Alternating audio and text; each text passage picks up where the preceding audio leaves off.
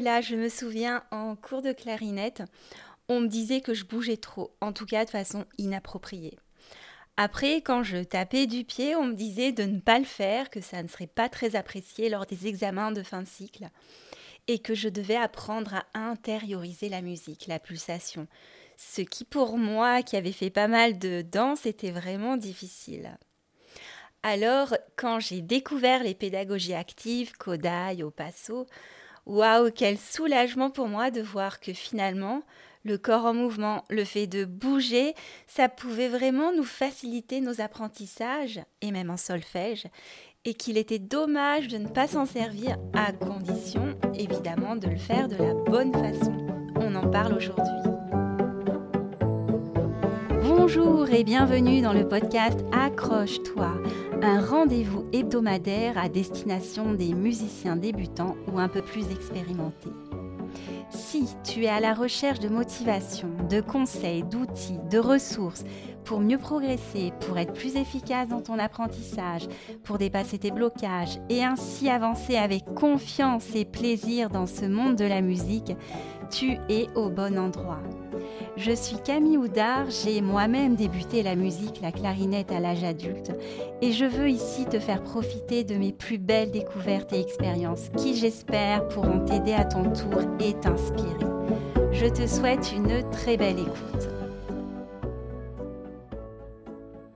Salut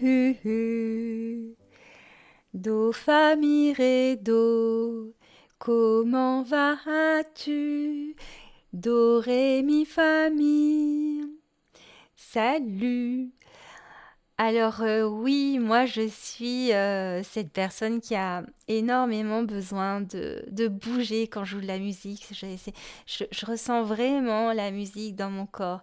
Même, euh, c'était l'année dernière, je jouais dans un orchestre et les retours qu'on m'a fait, c'est Waouh, on, voit que toi, tu bouges énormément, l'impression que tu danses. Et des fois, c'est peut-être un petit peu exagéré, mais bon, c'est comme ça, c'est comme ça que je suis. Après, j'essaie un petit peu de le, restreindre en fonction des situations, évidemment. Hein. Quand je joue dans la rue, là, je peux me lâcher. Quand c'est dans un orchestre, euh, ben, j'essaie un petit peu de, de, contenir ce besoin de bouger. Quand j'étais en cours de solfège et que je voyais d'autres élèves avoir des difficultés rythmiques, là, je me demandais, mais pourquoi on se lève pas? Pourquoi on se met pas à, danser Pourquoi on ne tape pas dans les mains Pourquoi pourquoi c'est pas plus vivant Moi qui venais de, de la danse. Et même à cette époque-là, je me passionnais pour les claquettes. Et euh, je me disais, ouais, ça serait génial de faire un cours qui mélange le solfège et les claquettes, ça serait vachement efficace. Et puis moi, je suis aussi cette personne qui, a bon, j'ai fait du Lindy Hop et euh, J'adore euh, quand j'entends une musique un peu swing, New Orleans, j'adore. Là, moi, je suis sur la piste de danse, même si je suis toute seule, et je fais des espèces de pas de Charleston, de Lindy Hop, et je m'éclate comme ça. Donc, vraiment, moi, la, musique, ça, passe beaucoup par le corps, et je la, je la ressens énormément dans le corps. Après, euh, c'était il y a 2, 3 ans, 4 ans, j'avais euh, suivi une toute petite formation avec Ludovic Savariello. C'est un c'est un coach pour les entrepreneurs et les sportifs. Et euh, d'ailleurs, il a un podcast qui est vachement sympa qui s'appelle Mon cher cerveau. C'est vraiment un spécialiste du cerveau. Et grâce à lui, j'avais compris qu'on a euh, plusieurs canaux de communication et des canaux aussi d'apprentissage. Et qu'on est différent pour cela. C'est-à-dire, euh, on est soit visuel, soit plus visuel, soit plus auditif, soit plus kinesthésique.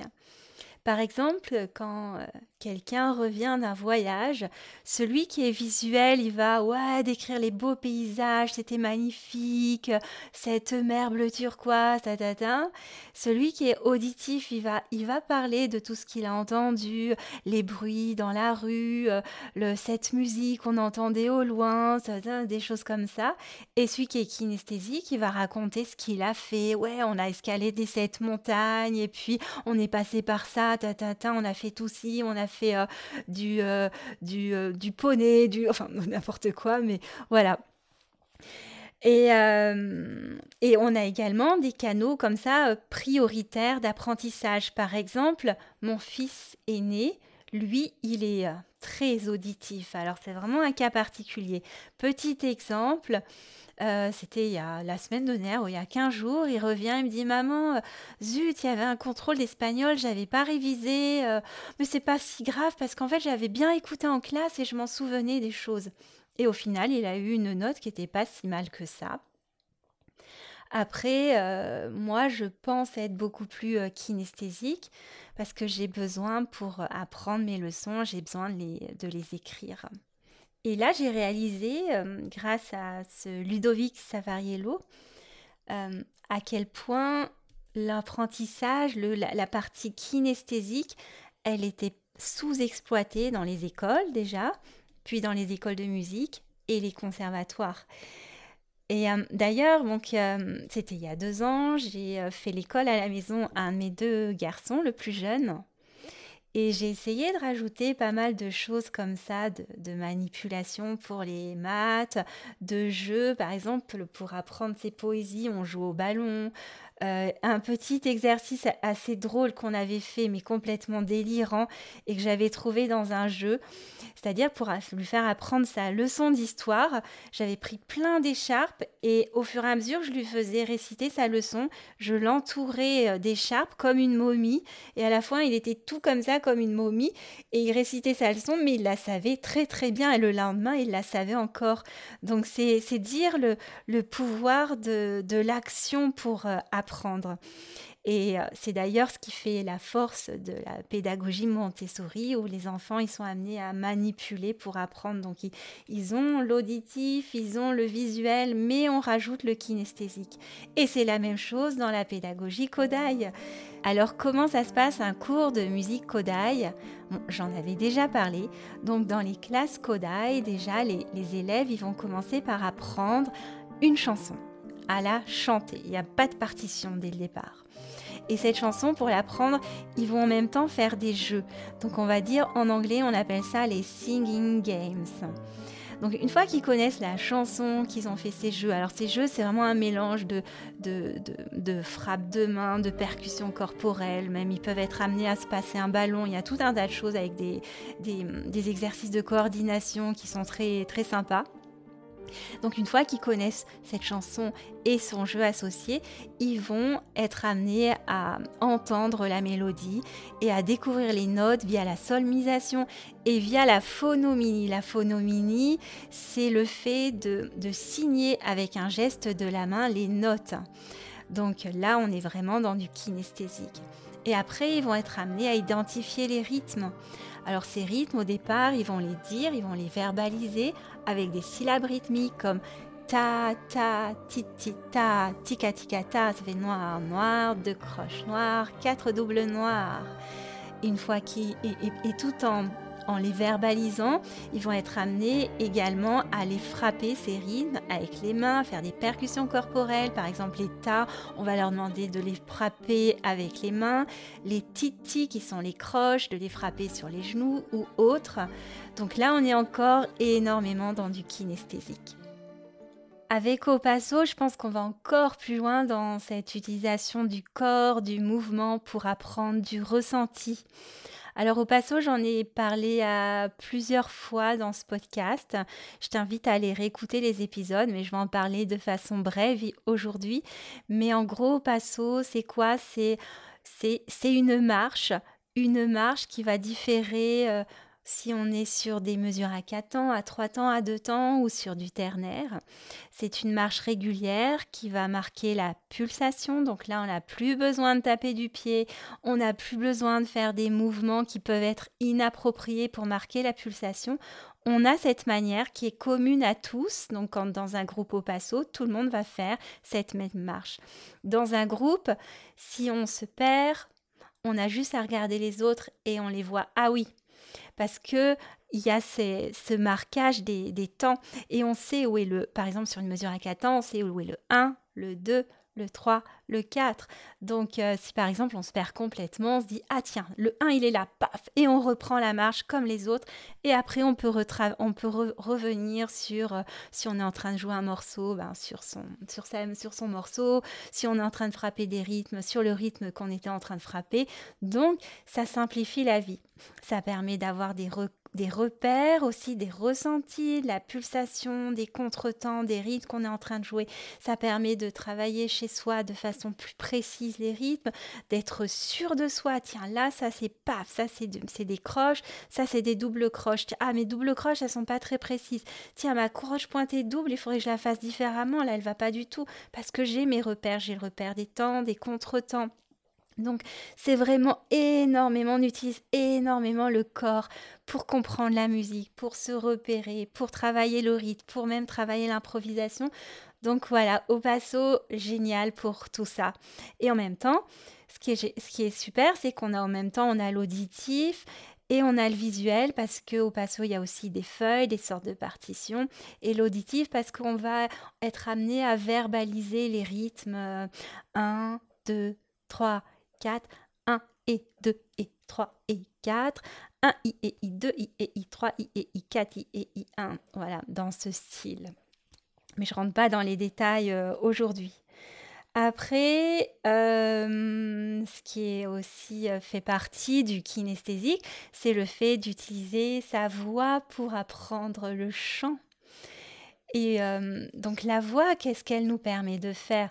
Elle nous permet de bien repérer quand on chante une mélodie, de repérer si on est les aigus, est-ce que ça monte ou est-ce que ça descend? Parce que avec notre voix, on va sentir au niveau de nos cordes vocales que que ça diffère quand on va chercher les aigus.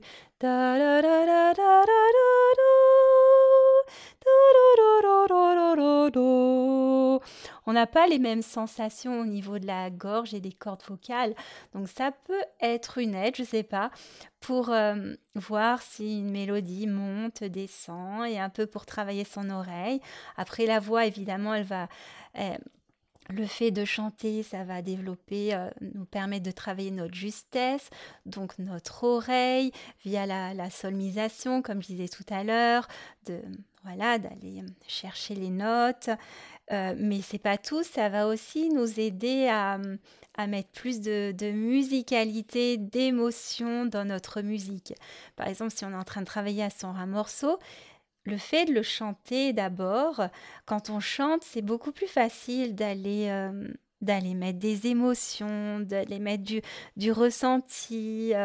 Euh, pourquoi? Parce que c'est plus proche de, de, la langue parlée et quand on parle, on, on, a des émotions. Si on veut exprimer de la colère, on sait le faire. Donc en chantant, exprimer de la colère, c'est assez, euh, assez facile. Alors que sur son instrument, c'est un petit peu plus compliqué. Parce que voilà. Donc le chant, ça peut être un moyen d'y arriver. Après, il y a d'autres méthodes hein, qui utilisent le corps euh, pour apprendre la musique. le corps, le mouvement, le déplacement, le, fait de bouger. Il y a la méthode d'Alcrose, mais que j'ai pas du tout explorée, mais qui est, je crois, très, très, très intéressante. Et puis une autre méthode que j'ai découverte cet été en gris euh, à l'Institut Kodai, c'est la méthode créée par euh, Clara Kokash qui est un, mélange de, mouvements, d'improvisation, d'écoute de la musique, de ressenti, de, qui est absolument qui est très très intéressante. Pareil, j'ai eu que quelques cours, quelques heures de cours et j'ai je, je, pense je, connais pas assez pour en parler assez bien, mais ça viendra un jour, c'est sûr. Voilà, alors euh, maintenant on va passer à notre petit exercice du jour. Ce que je te propose de faire, c'est très simple, c'est de prendre une musique que tu aimes et de l'écouter en essayant vraiment de te concentrer sur euh, tous les ressentis que tu peux avoir au niveau du corps. Euh, les ressentis corporels, les émotions, qu'est-ce que ça te fait? Et vraiment essayer de la vivre par le corps tu peux bouger. Alors, c'est vrai que là, on est presque dans ce que j'ai un peu vécu euh, par rapport à la méthode Kokash. Mais euh, voilà, c'est vraiment de, sentir, voilà, est-ce que c'est, euh, qu'est-ce qui vient? C'est de la pulsation, c'est la danse. Et, et de laisser peut-être encore plus, si par exemple il y a des émotions qui viennent, que c'est ou des émotions, des sensations, de la douceur, d'essayer de, de les amplifier. Euh, si c'est une petite sensation un petit peu de inconfort, si une musique un petit peu qui fait peur, eh bien d'essayer d'amplifier cette, euh, cette émotion. Et pareil, ce que je te propose de faire, c'est euh, quand tu joues, voilà, si tu prends ton instrument, aller chercher aussi toutes ces émotions, essayer de les, de les ressentir dans le corps, parce que les émotions, c'est au départ, c'est des ressentis dans le corps, et d'essayer d'aller aller, d'aller, d'aller les chercher, d'aller les amplifier, de, de, de, se reconnecter au corps, voilà. Et euh, par rapport à la pulsation, voilà, de, de, sentir ce qui se passe. Tiens, ah là, je, je, ressens je suis en train de marquer la pulsation de cette façon. Les contretemps, où c'est qui se matérialise. Voilà, juste de mettre de la, la conscience. Voilà, c'est un petit exercice comme ça. Je te propose de tester, euh, à voir ce que ça peut faire, ce que ça peut donner.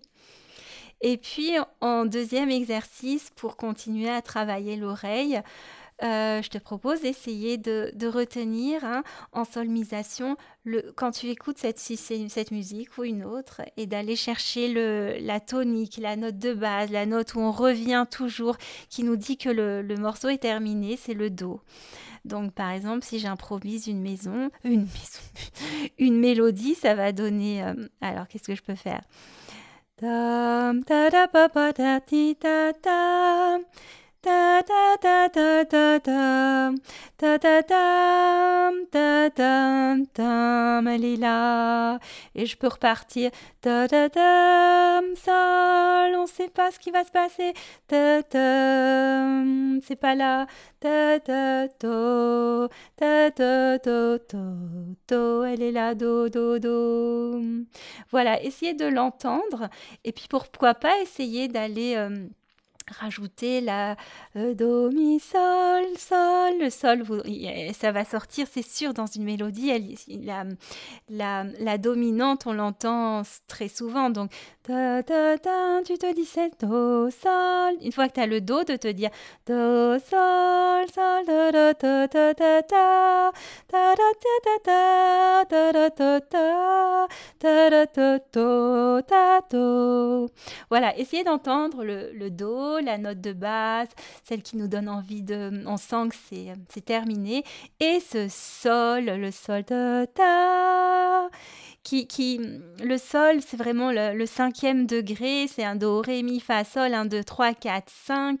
C'est cette note qui, qui nous dit, voilà, on, sent qu'il va falloir qu'il va se passer quelque chose. Ta, ta. Il faut vraiment qu'il se passe quelque chose derrière, voilà. Donc, c'est ce petit exercice que je te propose de faire.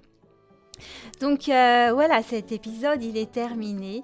Alors ce que je voudrais que tu retiennes, c'est vraiment de, penser que au, rôle du corps dans, ton apprentissage, de voilà, de, moi je t'invite vraiment à t'intéresser à toutes ces méthodes, surtout euh, au basso pour euh, mieux ressentir les rythmes, la pulsation. Moi, c'est ah, ça m'a fait faire des progrès mais absolument énormes au niveau du rythme.